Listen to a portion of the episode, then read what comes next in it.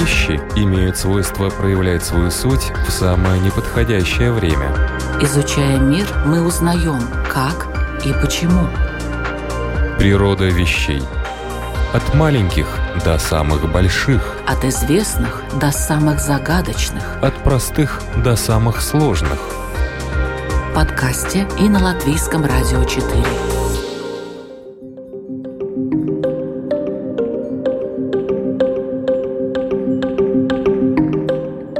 Приветствую вас, любители узнавать новое об уже известном.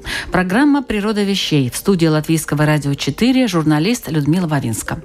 И сегодня я могу сказать точно, что будет очень интересно.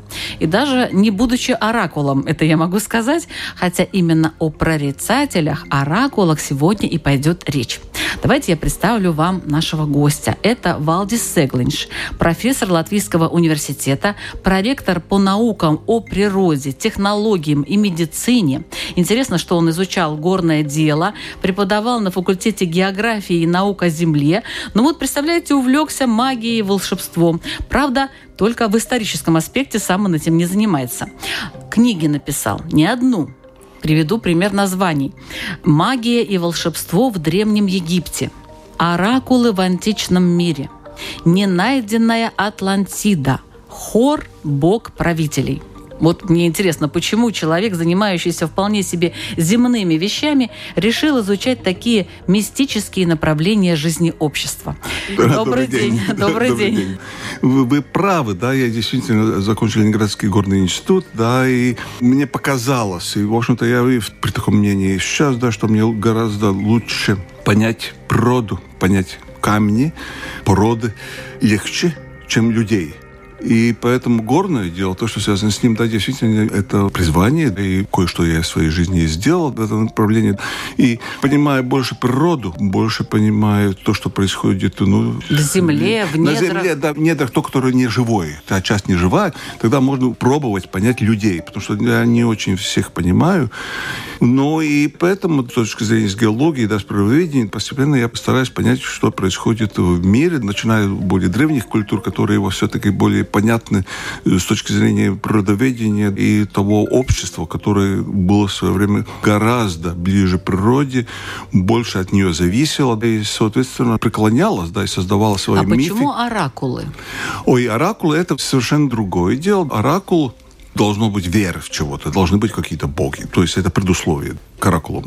Потому что предсказание или ясновидение и всякое такое, это всегда было. И всегда это стало гораздо более интересно людям и необходимым в условиях неопределенности. Люди не понимают, не знают, что ждет в будущем. Это не просто погода меняется, годы, всякое такое. И нужна более уверенность в чем-то. Оракул отличается от обычного ясновидца и подобное. Там много терминов в этой части. Есть в том, что по своим способностям, то есть одаренные люди всегда были. У кого-то дежавю, у кого-то экстрасенсовые какие-то способности. Были одаренные люди. И часть из них действительно по каким-то причинам могли в себя и других убеждать в том, что они понимают намерения богов. Они понимают, во-первых.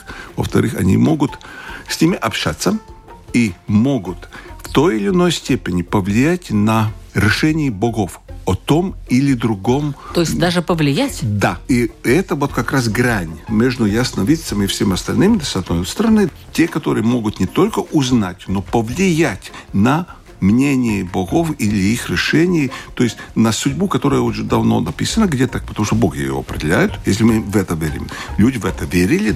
И оракул как раз тот человек, к которому можно обращаться при определенной форме, определенной процедуре. И по-разному эти оракулы, ну, себя вели, то есть в смысле... Но объясняли. Это оракул, это обязательно человек? Или это может быть... Оракул человек. Это человек очень одаренный, но он свои действия, да, свое предсказание, да, оракульское предсказание, он основывает на чем-то. Это не просто бзик, это чего-то пришло в голову как-то. Или же он, например, Дельфа, женщина сидит, травки, запах входит такой, что... Входит в какое-то состояние. Который, да, в состоянии какое-то ходит. А, скорее всего, это конопля, и она, ну, нечеловеческим голосом, да, объявляет свое, что будет. В это трансовое положение, это никто не понимает, за исключением жрецов того храма, те, которые ее понимают. И они сразу переводят ее на человеческий язык и объясняют, что же было.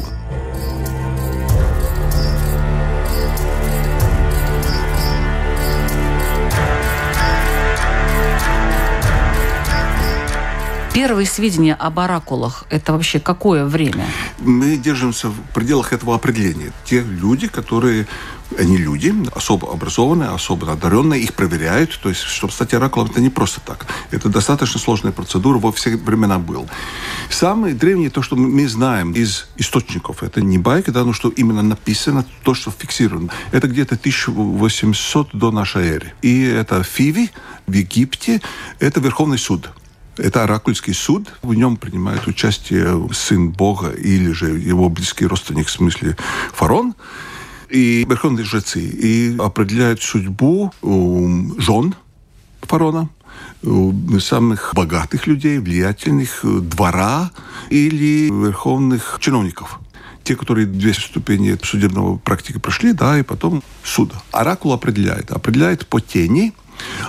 Там, от тени человека? Нет, там сложнее. Там пол белый, он как зеркало отражает, по описанию. Это отражает, то, что да. Есть уже в источниках. Да, это я только об источниках. И там ссылки соответствующие указаны.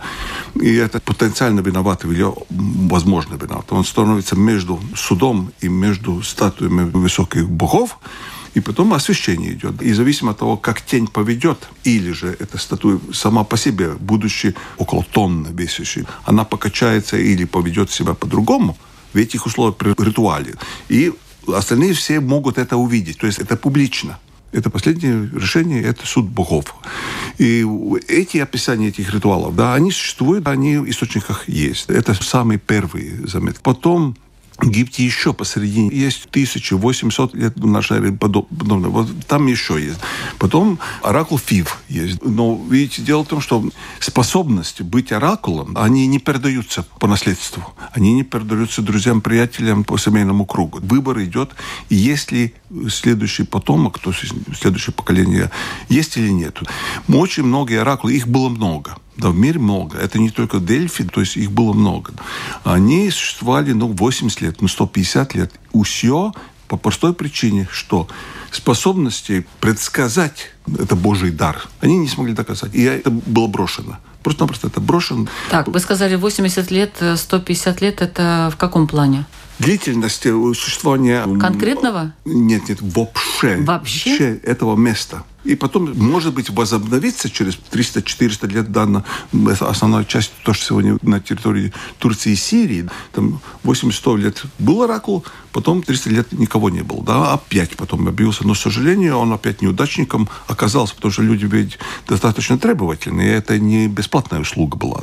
Их запросто камнями забросали и снесли храм. Все.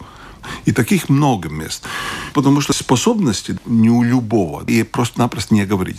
Чтобы человеку можно было проверить, действительно ли оракул или просто пустослов. В Греции около 16 основных оракулов одновременно существовало. Да, это между 300 лет до нашей и нашей эры. Посередине. Запрос у оракула писался на свинцовой пластине. То есть приходит человек, да, ему записывает, да, и ответ только «да» или «нет». Эта пластина, то есть человек сам не общается с оракулом, он через посредников передает пластину, где написан вопрос. Вопрос, оракул, тогда разная практика начинается, например, в Греции. То ли в трансе, например, в Дельфах, или в другом месте, скажем, там по шипению, как листья дуба поведут себя, каким образом. Другие, опять, по полету птиц. Скажем, там нужно ждать, пока эти такие птицы полетят, и каким образом. То есть напрямую или круговоротом и всякое такое. Это оракул смотрит. Да, он смотрит, да, и потом дает свое заключение, да или нет. Или по поведению рыбы. В особом бассейне, особая рыба, там все остальное, да, или поведение змей. Инструменты, с которыми оракул оперировал, они разные. Но то, что в течение, скажем, 100 лет или 150 лет люди доверяли и верили, и, очевидно, подтвердилось, мы не знаем. Подтверждения мы не знаем, потому что сохранились только те вопросники. Вопросники сохранились, но ответы у нас нет. Но коли они были готовы платить за это и не снесли этот храм, в общем-то, это доказательство.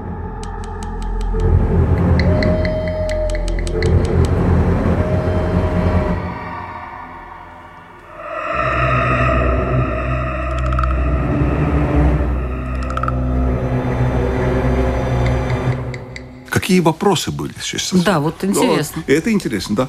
Мы тут разные байки по литературе слушаем, предсказания там какой-то войны или победы и всякое такое, да, вот таких вопросов, в общем-то, нету. Это байки.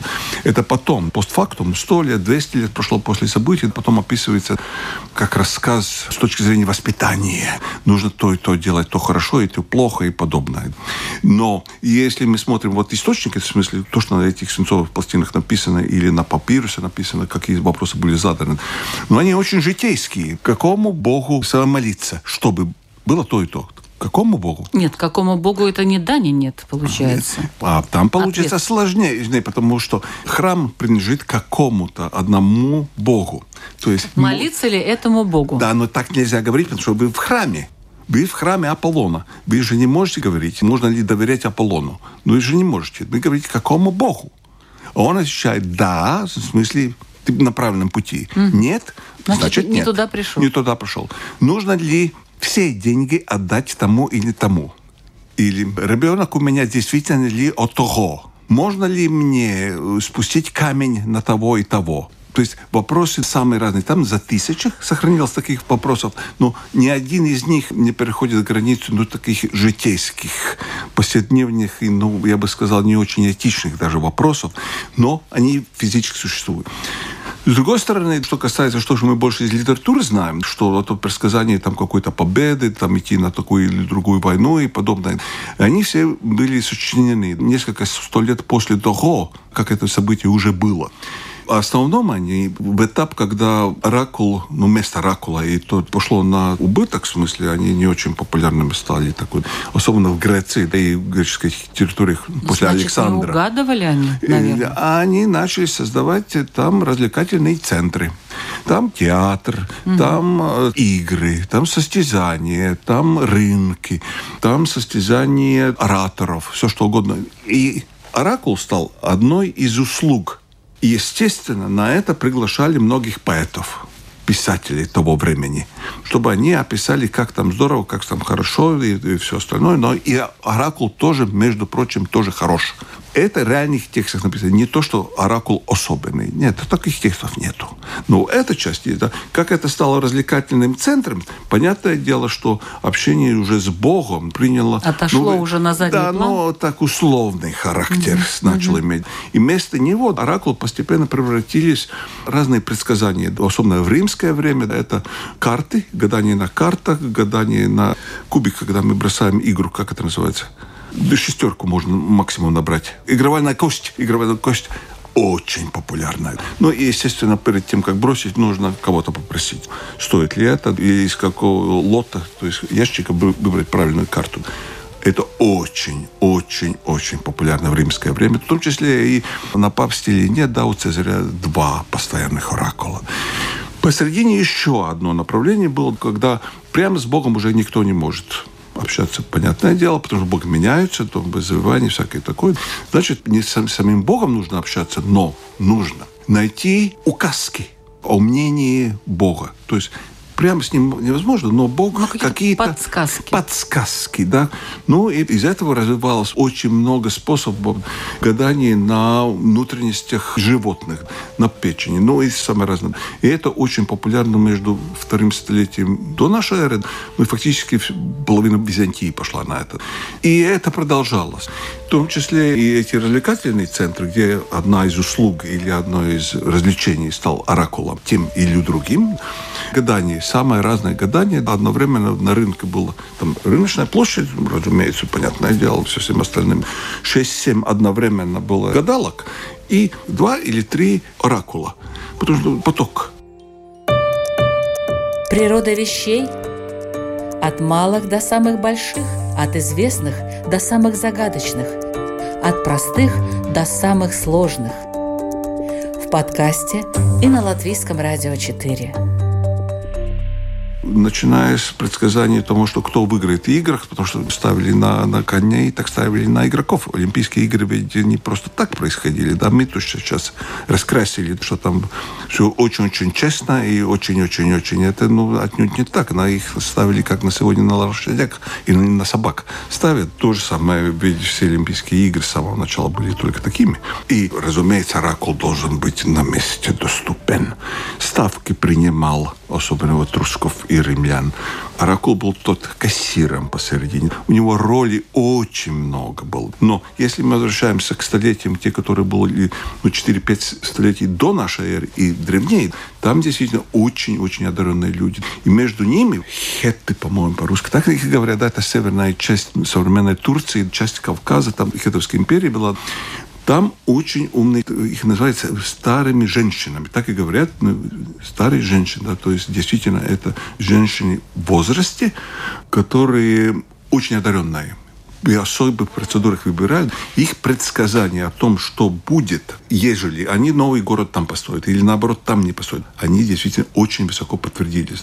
Их гоняли. То же самое, как ведьм в Средневековье. Да, простите, я не феминист, но действительно это страшновато, что там было, чтобы не сказать по-другому. Их гоняли также.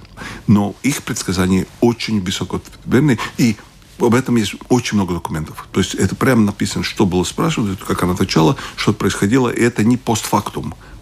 Да. Ну, оракул – это вообще человек, который имел какую-то власть. Например, он мог покарать за то, что человек не исполнил то, что сказали. Допустим, не отдал деньги такому-то человеку. Нет. Он был полностью... Он нейтрален. Он нейтрален, но у него тоже определенная присяга о том, что... И он никогда не видит этого человека. Да? Он не видит, не знает. Только был вопрос. Вопрос, и он отвечает. И из этого прямых таких последствий нет. Но, однако... Всегда деревня маленькая. Люди, кто жили, понятное дело, что все знают, кто куда пошел. Не знают ответа, но догадываются и по поведению, и по знанию. Да? И понятное дело, что сельсовет местный в своем порядке определился. Знал. Он определился и знает. Да? И об этом тоже достаточно много документов. Особенно то, что касается Междуречья, по-моему, тогда. Это Тигр и Ефрат? Да, вот тот регион. Междуречье. В этом регионе очень много самосудов, всяких вот такого, потому что догадывается, о чем был вопрос.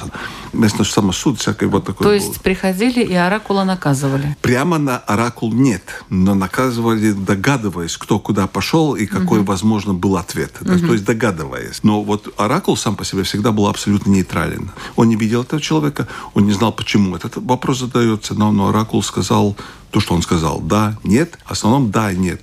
Очень редко сказано, что нужно меняться, чтобы подобные вопросы не задавать. Но это очень редкие такие расширенные ответы. Постфактум, да, конечно, есть сочинение, прям стихотворением, особенно по Дельфам, там с целыми стихотворениями, там строками такими. Но у него нет абсолютно никакого отношения даже к тому столетию, когда были созданы эти строки. А вот, кстати, а почему вообще настолько известен именно дельфийский оракул? Чем он так? Это пропаганда, просто-напросто пропаганда. Он был среди других такой же, как и все остальные? Да, он причем, я бы сказал, что это по своему обороту, в смысле, количеству заданных вопросов, да, или по влиянию вопросов на решение государственных подобных дел, третьесортный, даже не второсортный. Он стал популярен не из-за того, что там оракул хорош, но там система развлечений была. Там театр очень большой, очень дешевое участие, то есть платное участие в состязаниях. Одно из 4 Олимпийских игр, не только на Олимпии, они 4 были, по кругу шли. Это одно из Олимпийских игр по кругу шли, более дешевые. И зрители могли участвовать. Там очень хорошая рыночная площадь была. Там можно было очень много чего продать. И кроме оракулов самих, очень много других услуг было. То есть это место развлечений. Стало местом развлечения это 3-е столетие до нашей эры.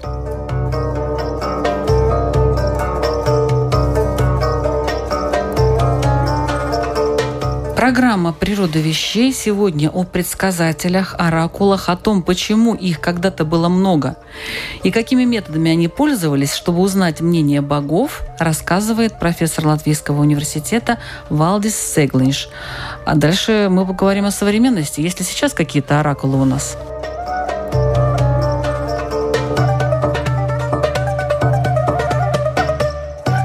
Я Я бы сказал, что прямого вот такого оракула, скорее всего, при христианстве быть не может. По определению не может не быть. Везде же христианство. Да-да, я к слову. По определению быть не может. То, что есть очень одаренные люди, есть. Они объективно существуют. Готовы ли и способны они общаться с богами в обществе, где большинство имеет другое мнение, но не очень-то получится. Даже и задавая вопрос, не очень-то мы будем доверять этому. То есть, и шаманы, допустим. Да, это уже другое. То есть они по опыту, жизненному опыту, и там шаманское ремесло передается по наследству. Это, конечно, очень одаренные люди. Я бы сказал, что это очень одаренные люди, и их предсказания действительно нередко подтверждаются. Именно если шаманство. Ежели это типа ванга или подобное, там, конечно, это совершенно другая история. Но есть эти одаренные люди. Они оракулы? Нет, они не оракулы, они предсказатели. И они обычно краткосрочный прогноз дают. Да, они дают прогноз, скажем, на сутки, неделю, месяц. Но оракул ведь всегда определял будущее. Потому что намерение богов и не проявление характера, это не бзык какой-то, а тут более такие основательные вещи. На сегодняшний день по принципу, то есть по определению уже ничего не подходит. То, что последние, те, которых мы знаем, это, скорее всего, культуры Южной Америки, да, это майя, инки, но больше майя. И есть записи этих первичных, это 5 книг, и есть первичные записи о их предсказаниях, да, как оракулских предсказаний. Они смешанного языка частично, они записаны на местном языке, потому что там много диалектов, да, на местном языке, но испанскими буквами. То есть используют это. И там очень большое влияние христианства. С другой стороны, там предсказания действительно есть, что принципиально изменится, то, что мир и эти государства и правители будут свергнуты, да, что появятся белые люди там за морем. Это действительно предсказано, и это документально. Это не подделки, они действительно существуют. Другое дело, что из этого нам учиться, тут вряд ли, кроме самой истории. Но то, что нужно обращаться к первоисточникам, они, может быть, как мы больше сегодня приняты в нашей дигитальной среде, мы от друг друга что-то подглядываем, подсматриваем, среднее что-то делаем. Но я бы действительно обращал внимание, что будьте любезны, все-таки смотрите. Потому что основная часть источников у нас в сегодняшнем мире, да, они недоступны. Они доступны в больших библиотеках мира, не только Ленинградской, да, но это и Лувре. Британская библиотека фактически открыта. Она в дигитальном формате.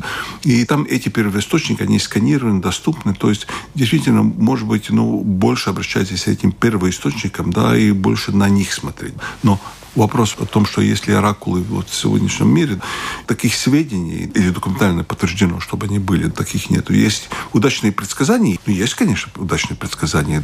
Чуй-то у нас остался. Мы-то чуем. Но оракулы ли мы? Скорее всего, нет все-таки. И народное творчество, конечно, тут раздувает и самое разное. Но то, что действительно есть одаренные люди, нет вопросов. Есть ли неопределенность окружающая нас, неопределенность, не страх, просто неопределенность, нуждается в подтверждении собственного мнения, и мы не можем особенно кому-то доверять, что потребность этого растет, и поэтому и сорная литература такой, она перегружена не только соцсети, но и издательства их перегрузили. Да? Есть, между прочим, известная совершенно книга «Перемен». По-моему, очень давно используется людьми. Да. Это, конечно, не человек-оракул, общающийся с богами, но... Опять мы обратно к тому, что мы идем к первоисточникам, то есть идем к документам и пытаемся своим знанием и своим пониманием это читать. И мне нельзя какую-то религию или какой-то конкретной проповеди и все остальное только рекомендовать. Но сами найдите, посмотрите, что люди 1000 и более лет назад, которые жили, они не были глупее нас. Во многом они гораздо ближе к будущей природе и природе вещей, я бы сказал. Не только природа как таковая, но природа вещей. И они много чего написали, о чем следует и нам вспомнить, или, может быть, впервые прочитать. О чем? О том, что будущее не в руках кого-то. Основная часть решений мы принимаем. Люди. Мы принимаем эти решения, да. Достаточно ли обдуманно, достаточно ли понимая эти природы вещей? Это другой вопрос. То есть давайте читайте. Природа вещей. От малых до самых больших, от известных до самых загадочных, от простых до самых сложных. В подкасте и на Латвийском радио 4.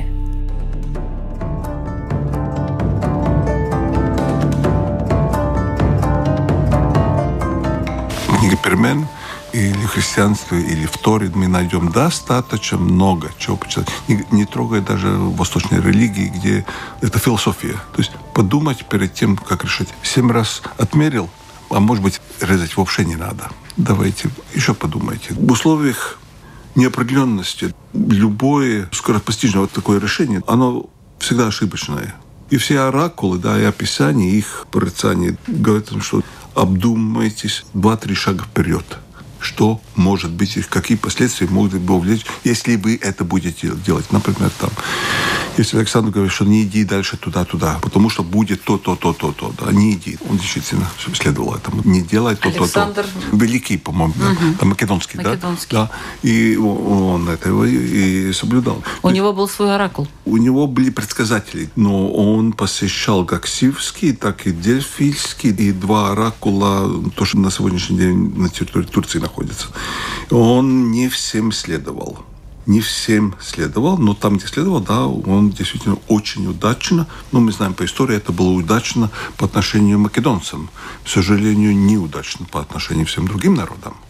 Но нам следует больше думать, то есть больше знать и больше думать перед тем, как мы принимаем какие-то решения, все равно какие. Может быть, это не столько житейские, сколько решения, которые относятся к большему будущему, то есть к более отдаленному будущему, потому что все, что мы делаем, это не останется безнаказанным, независимо от нашего представления о религии. Это оракул говорит такое? Да, это не мои слова. Все, что я говорю, это не мои слова. Это цитаты из книги, потому что там источник. И есть определенная часть правды в любом случае в этом. Если даже мы в это не верим, прислушаться, но никому это не навредило. Прислушаться, но оракулов-то сейчас нет. Да, но то, что они писали, говорили, и о них говорили, и философия ихняя, она ведь доступна. Мы не станем оракулами, может быть, с вами. Может быть, и не надо. Но знать, на чем они основывались, и как свою логику строили, и почему же тот или другой оракул все-таки не то что развился, но вообще его не стало, то есть он пропал вообще, да. Эту историю, эту часть истории все-таки следовало бы знать, чтобы мы слепо не следовали предсказаниями или обещаниями. Я не трогаю политику, но в принципе, это обещания у нас вокруг везде, мы пересыщены обещаниями, но они ведь ровно ни на чем не основаны. Здесь вот выбор частный, на долгосрочный выбор, на как свою карьеру или на что-то вот другое, он должен основывать на чего-то. Я не могу сказать, что нужно смотреть, как рыбка плавает, да, или птица каким образом. А может быть, да, стоит? Не знаю, я не могу такого говорить, да, это описано, как это нужно делать, но... Описано? То есть есть там, описание пока... вообще, как да, но происходит? Там будет ссылка на полный источник, да, то есть где подробно описано. Вы имеете в виду в книге «Оракулы». Да. Но там источник, где в деталях описано, потому что иначе он станет таким многотомником, который точно никто не будет читать. Но до этого, все-таки следует... Смотрите, да, если мы следуем прогнозу погоды, смотрим там панорамы или слушаем радио, но все-таки одежду подбираем утром, смотря в окно, или наоборот... Посмотрим, что же там будет, да, зонт брать, не брать и что одевать. То есть, с одной стороны, у нас аналитика точная, но с другой стороны, все-таки житейский опыт, тут немножко другой, да, и то же самое мы прислушиваемся. И это впоследствии тех знаний, этого понимания мира, которое оракулы заложили, из этого следовало. Осталось очень мало. Посередине были сибиллы. Они признаются в основном христианством, разные, да, их по-разному и называют. Западная Европа в основном это сибиллы, но и католическая церковь. Очень много, их 16 17 было, 13 Рафаэль рисовал, но томами, что они говорили и что предсказали. Но все равно там о природе вещей и что нужно было бы соблюдать, чтобы да, это описано, да, это можно последнее посмотреть. Но это относится, позднему средневековью до Ренессанса. После Ренессанса уже мы к этому возвратились. И основная причина, потому что стопроцентного уверенности, что действительно Бог определяет нашу жизнь, они ведь у людей только верующих, независимо от кого верят, но вера должна быть. Иначе плохо. То есть вы хотите сказать, что вера стала меньше в Бога? И поэтому оракулы как-то свернули свои деятельность. Абсолютно свернули из-за того, что там переходный период распространения христианства. И там страшновато было, что гадалок было больше, чем желающих услышать их. Там и междоусобица, и там драки, и там судебные разбирательства есть. Кто как определил, сколько за что брал, да, и так далее, и так далее, и так далее. И фальшивомонетчики, и все, что угодно было. Да. Измельчали они. То есть потеряли. Да, потеряли популярность из-за того, что стали более близки народу. Да, с одной стороны, с другой стороны, они потеряли свой дар. И тот особый дар, который был оракулом у тех времен, когда те знания и то понимание, да, оно было просто-напросто утеряно или на мелочевку разделили. Россыпи дали вместо того, чтобы поддержать. А народ вино и развлечение. Ежели эти ценности, вино и развлечения, то же самое в нашем обществе, если это ставится выше понимания и желания чего-то такого ответственного за себя и за того парня и всех остальных, тогда другой судьбы у нас просто-напросто не будет. То есть сейчас оракулы как таковые вообще невозможны даже. Невозможно. Они невозможны. И с этого я и начал, да, что должна быть эта вера. Вера кого-то, кто определяет все-таки такую жизнь. Это не значит, что физически я тут призываю идти в церковь или все такое. Нет, нет. Вера все равно в кого. Но вы должны верить, это предусловие, чтобы оракулы могли возникнуть. Иначе они не способны. У них не будет места в нашей жизни просто-напросто. Нам не нужны они. В нашем дигитальном мире, в соцсетях, ответственность, скажем, на будущее, на 5, на 10, на 20 лет, сейчас, в общем-то, актуально эту зиму, как бы перезимовать, какой оракул нужен обществу. Но это по всему миру, независимо от того, здесь, все равно по всему миру. То есть эта неуверенность, она краткосрочная. А вот таких долгосрочных, да, вот таких перспектив, нужд общества не очень много. Мы живем от зарплаты до зарплаты. То есть хлебом повседневным. Хлебом единым. Да, жив человек. Да. Если раньше строили на века, да, допустим, те же храмы или здания, которые стоят 200 лет. И в сельском хозяйстве, чтобы почва стала благородной, нормальной. Смотрите, там ни одно поколение должно работать, чтобы действительно почву было откладывать нужно поколениями, чтобы что-то было. Это не просто бац-бац что-то сделать. Если люди все-таки на это решились, значит, они решились с несколькими поколениями. На сегодняшний день мне сложно представить себе, чтобы общество или большая часть общества было готово к чему-то такому призвать, чтобы ему следовало, не просто сам следовал, да, но несколько поколений был готов это вкладывать. То есть на сегодняшний день, и потребность к оракулу больше историческая, больше философская, больше житейская, может быть, больше с призванием того, что, обдумайтесь просто-напросто, не живите все только сегодняшним днем. И в заключение я хочу сказать, что среди животных тоже были прорицатели, предвидцы и оракулы. С помощью человека, конечно, взять хотя бы осьминога Пауля, который в свое время замечательно предсказывал, между прочим, исход матчей. Да. И все, кстати, очень многие его знали, и через социальные сети распространялась информация, и всем было очень жалко, когда он все-таки умер. Что поделаешь, жизнь, она заканчивается когда-то. А, между прочим, кое-кто из предсказателей сам мечи забивал. Да? Да, слониха Нелли такая вот была. Да. Да, перед ней ставили двое ворот, ставили ворота с флагами двух стран, и Нелли закатывала мяч. И действительно, команда проигрывала. В чьи ворота закатывала этот мяч. Это так действительно тогда. И в Германии, да? Таких событий много. И деревенские события между двумя деревнями, да, они не очень-то широко оглашены. Но явление как таковое, оно достаточно широко распространено. Если это оракульское дело, скорее всего, нет. Но инструмент человека при интерпретации, животные, то же самое, там, металлургические, да, какие-то дубы. Да. Это инструментарий, да, он известен. И он описан. То есть, если у кого-то есть более такой основательный интерес, нужно посмотреть, потому что эти источники сейчас из-за ковида, эти архивы открылись, да, они доступны в дигитальном формате. Да. То есть, можно кому-то примерно и научиться использовать какие-то инструменты. Да, если у него есть дар. Наверное, мы с вами не те, которые определят это, но если это дар, да. Но этот дар, да, действительно должен быть, да, и есть одаренные люди. И то же самое есть одаренные животные, да, птицы, и все, как инструментарий для интерпретации. Это объективно существует. И оракулы, они не искусственно придуманные, они не надуманные. Они действительно были. Как их использовали, это другой вопрос.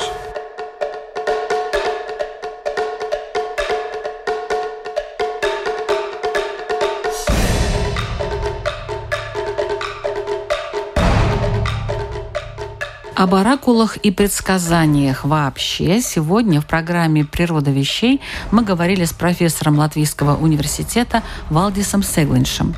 Большое вам спасибо за очень интересный рассказ. И обязательно посмотрим книгу, название ее «Оракулы в античном мире».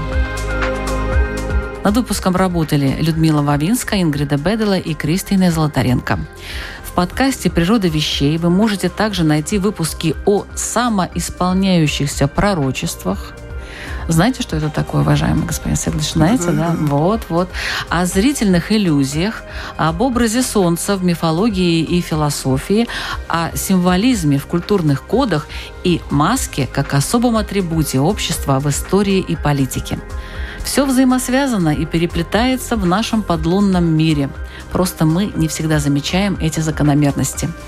«Природа вещей» на Google и Apple Podcast, Яндекс.Музыка, Spotify и Castbox. Заходите, слушайте и познавайте мир вместе с Латвийским радио 4. До встречи!